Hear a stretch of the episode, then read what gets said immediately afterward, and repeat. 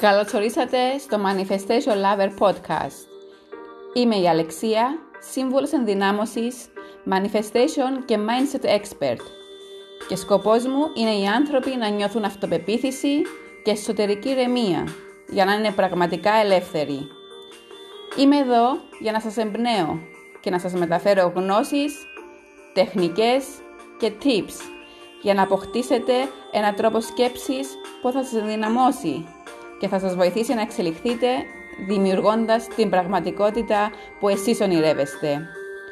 Είμαι αποφασισμένη να σας βοηθήσω να πετύχετε τους στόχους σας και τις πιο τρελές σας επιθυμίες. Αν είσαι έτοιμος να αλλάξεις τη ζωή σου προς το καλύτερο, τότε έκανες την καλύτερη επιλογή να είσαι εδώ. Και τώρα απόλαυσέ το. Καλησπέρα φίλοι μου. Καλώς ορίσατε σε ένα ακόμη επεισόδιο του Manifestation Lover Podcast. Εύχομαι υγεία και όμορφες στιγμές για όλους μας. Θέμα του σημερινού επεισοδίου είναι η πιο συνηθισμένη και κέρια ερώτηση που λαμβάνω καθημερινά από σας. Και δεν είναι άλλη από το πώς να μάθω να διαχειρίζομαι τα αρνητικά συναισθήματα. Το σκεφτόμουν πολύ καιρό αν θα μιλήσω για αυτό το θέμα εδώ γιατί αναγνωρίζω ότι δεν είναι εύκολο. Μπορεί να είναι απλό, αλλά δεν σημαίνει ότι είναι και εύκολο. Θέλει προσοχή, θέλει πρακτική, θέλει επανάληψη. Και πάνω απ' όλα συνεχής εσωτερική ανασκόπηση. Αλλά επειδή είμαι σίγουρη ότι έστω και ένας από εσάς θα ωφεληθεί από εδώ, δεν μπορούσα να μην το κάνω.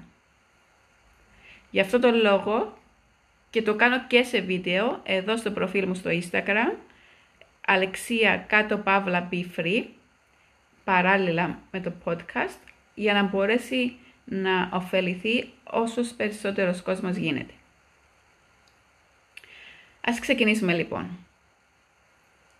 Αρχικά θα ήθελα να τονίσω ότι όταν μιλάμε για διαχείριση συναισθημάτων, συνήθως υπάρχουν δύο μεγάλες παρεξηγήσεις, δύο λαθασμένες αντιλήψεις γύρω από αυτή την έννοια.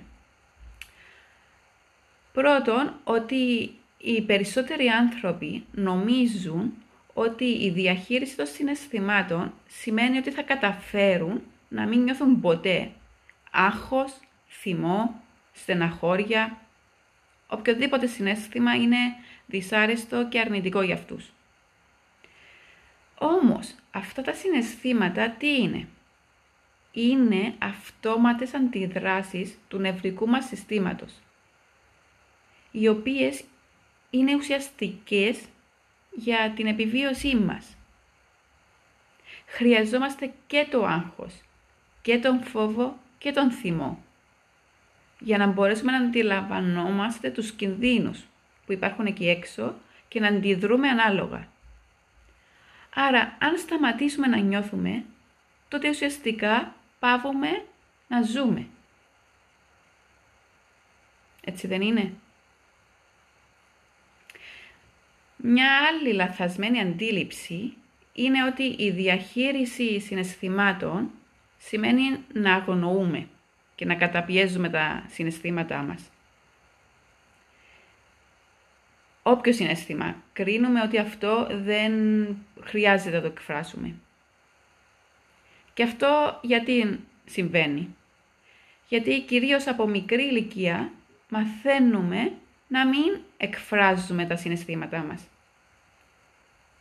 Γιατί, γιατί έτσι θα πληγωθούμε, ή ότι αυτό είναι ένδειξη αδυναμίας, αδύναμου χαρακτήρα. Άρα προγραμματιστήκαμε να μην εκφράζουμε και να κρίνουμε τα συναισθήματά μας. Έτσι πολύ συχνά προσπαθούμε να τα παρνηθούμε, ελπίζοντας ότι θα, θα τα ξεχάσουμε και θα ξαφανιστούν. Στην πραγματικότητα όμως, αυτά τα συναισθήματα δεν εξαφανίζονται, αλλά ουσιαστικά παραμένουν εγκλωβισμένα, παγιδευμένα μέσα στον οργανισμό μας. Μερικές φορές τα αρνητικά συναισθήματα μας φαίνονται τεράστια και ότι εμείς είμαστε πολύ μικροί ε, μπροστά τους.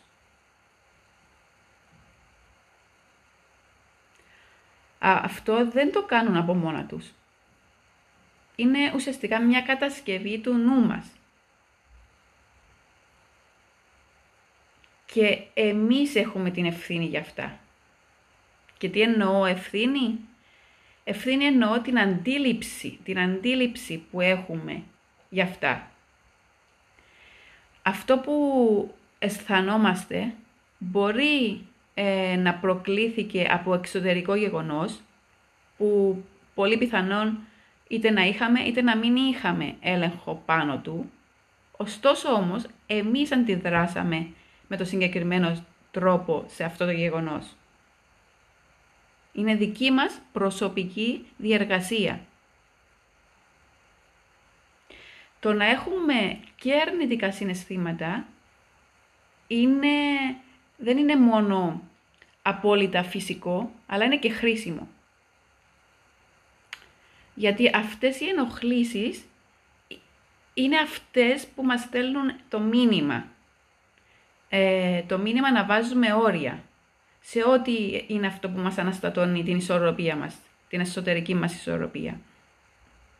Συνεπώς, κάθε συνέστημα είναι μια μορφή ενέργειας, η οποία όμως είναι απαραίτητη για να κινούμαστε και να αναπτυσσόμαστε.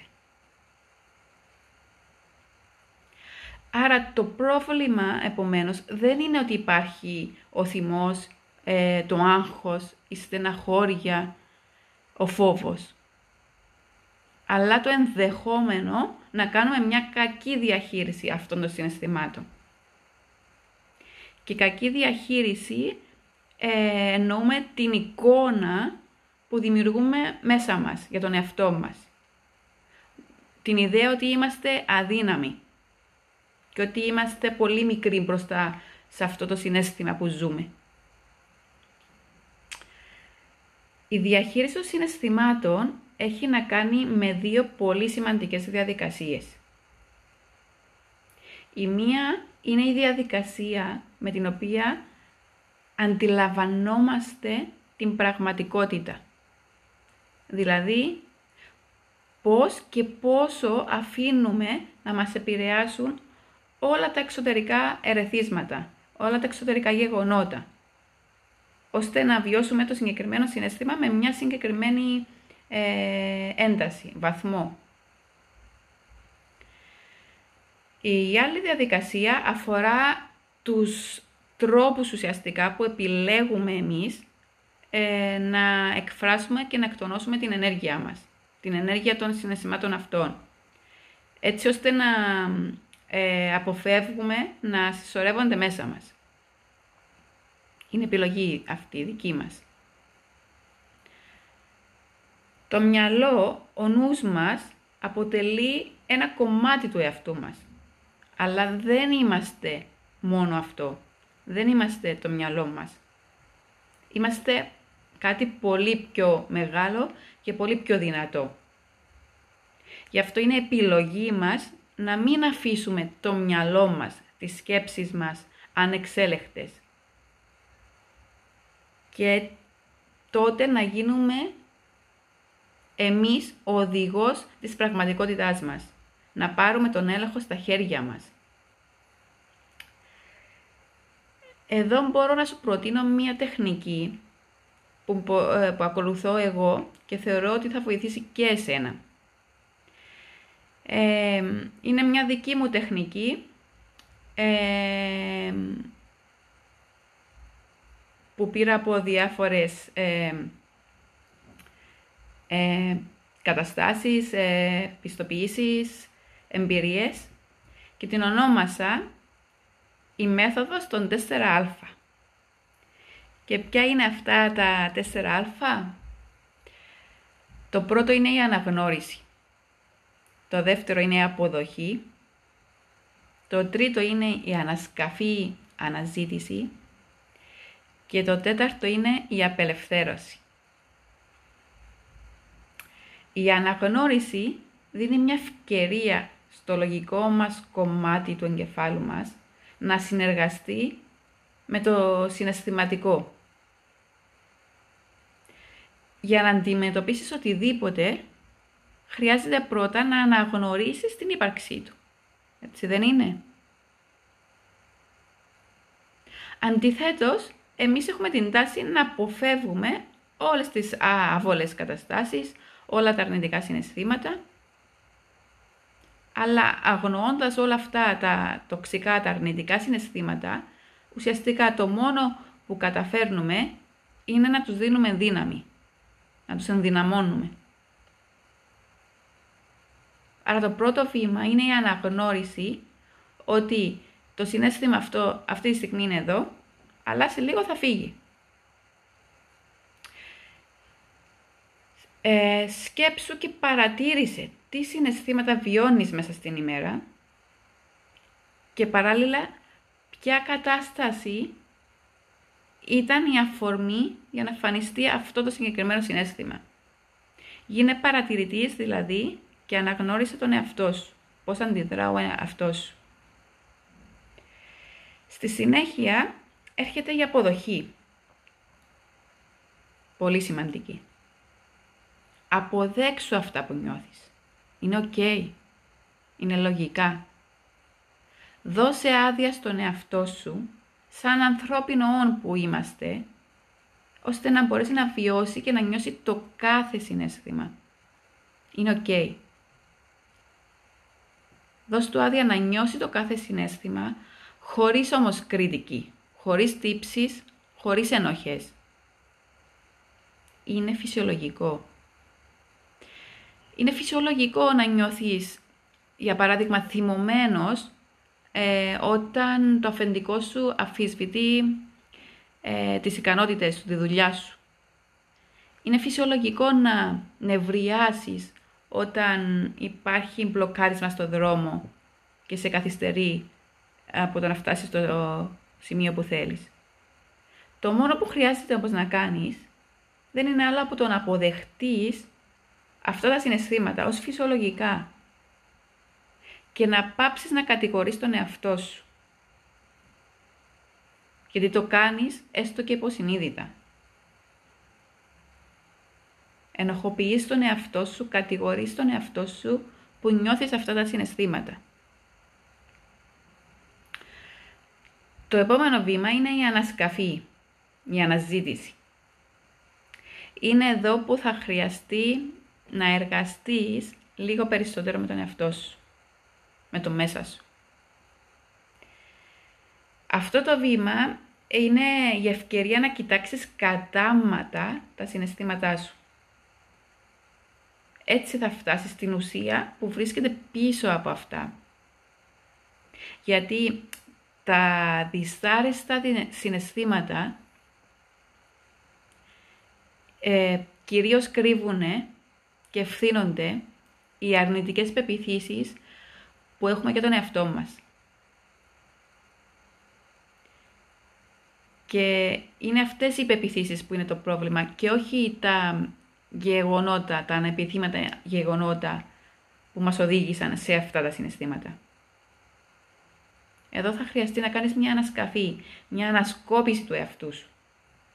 Παρατήρησε ε, τα επαναλαμβανόμενα γεγονότα της ζωής σου και ανακάλυψε, κατέγραψε αν χρειαστεί τις, περος, ε, τις περιοριστικές πεπιθήσεις που σε κρατούν φυλακισμένο. Μια πολύ δυνατή ερώτηση που μπορείς να κάνεις σε αυτό το σημείο είναι τι κερδίζω εγώ από αυτήν την περιοριστική πεποίθηση που συνεχίζω και κρατάω και δεν την αφήνω να φύγει. Και θέλω να γνωρίσεις εδώ ότι πίσω από κάθε περιοριστική πεποίθηση, κυρίως περιοριστικές, κυρίως αρνητικές, υπάρχει ένα κρυφό όφελος. Κάτι που μας κρατάει σε αυτή την πεποίθηση. Ε, σε αυτό το σημείο θέλουμε να φτάσουμε, σε αυτό το κρυφό όφελος θέλουμε να φτάσουμε με αυτή τη διαδικασία που σας αναφέρνω τώρα. Και τέλος είναι η απελευθέρωση. Μετά από όλη αυτή τη διαδικασία μπορούμε να εξοδετερώσουμε τα αρνητικά συναισθήματα. Μπορούμε να νιώσουμε υπέροχα, να, νιώθω, να νιώσουμε όμορφα. Το να απελευθερώσετε τα αρνητικά συναισθήματα είναι μία από τις πιο περίπλοκες διαδικασίες, μπορώ να πω, που αντιμετωπίζουν όλοι οι άνθρωποι. Γιατί, Γιατί εκ, εκθέτουμε τον εαυτό μας ε, προς τα έξω και προς όλα όσα μας ταλαιπωρούν. Αλλά αυτό το κάνουμε για να δούμε ουσιαστικά προσεκτικά και ουσιαστικά τι είναι αυτό που μας βασανίζει.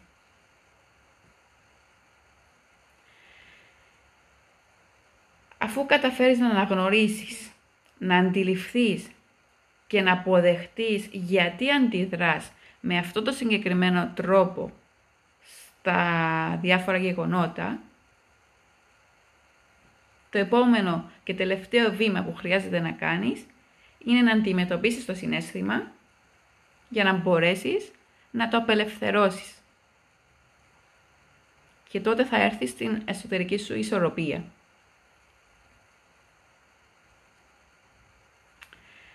Ένας πολύ απλός αλλά αποτελεσματικός τρόπος που έχω αναφέρει ξανά, αλλά θα το αναφέρω γιατί είναι από μόνο του θεραπευτικό, είναι η καταγραφή. Πάρε ένα όμορφο για σένα ημερολόγιο σημειωματάριο και ξεκίνα να καταγράφεις τη σκέψη σου. Να εξωτερικεύεις τη σκέψη σου. Για να μπορέσεις να βάλεις ουσιαστικά με αυτόν τον τρόπο τα συναισθήματά σου, τα περδεμένα συναισθήματά σου σε μια σειρά. Όπως ανέφερα, αυτή η τεχνική είναι από μόνη της απελευθερωτική. Είναι θεραπευτική από μόνη της, γιατί με το γράψιμο περνάς από όλα τα στάδια αυτής της διαδικασίας, ταυτόχρονα, και δουλεύεις κατευθείαν με το υποσυνείδητός σου που είναι εκεί που βρίσκονται όλες οι απαντήσεις.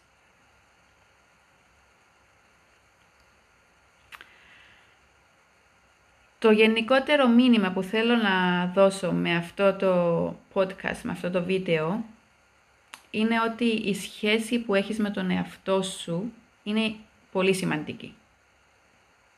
Ίσως η πιο σημαντική.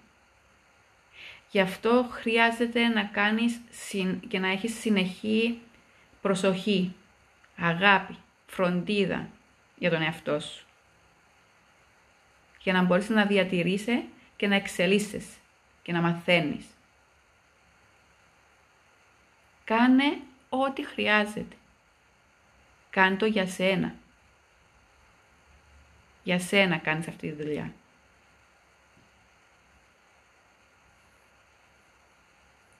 Και μην ξεχνάς, το σενάριο της ζωής μας το γράφουμε εμείς.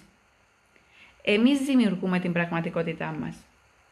Επιλέγουμε να πάρουμε την ευθύνη της ζωής μας στα χέρια μας και αποφασίζουμε να αναλάβουμε δράση για να πραγματοποιήσουμε τα θέλω μας.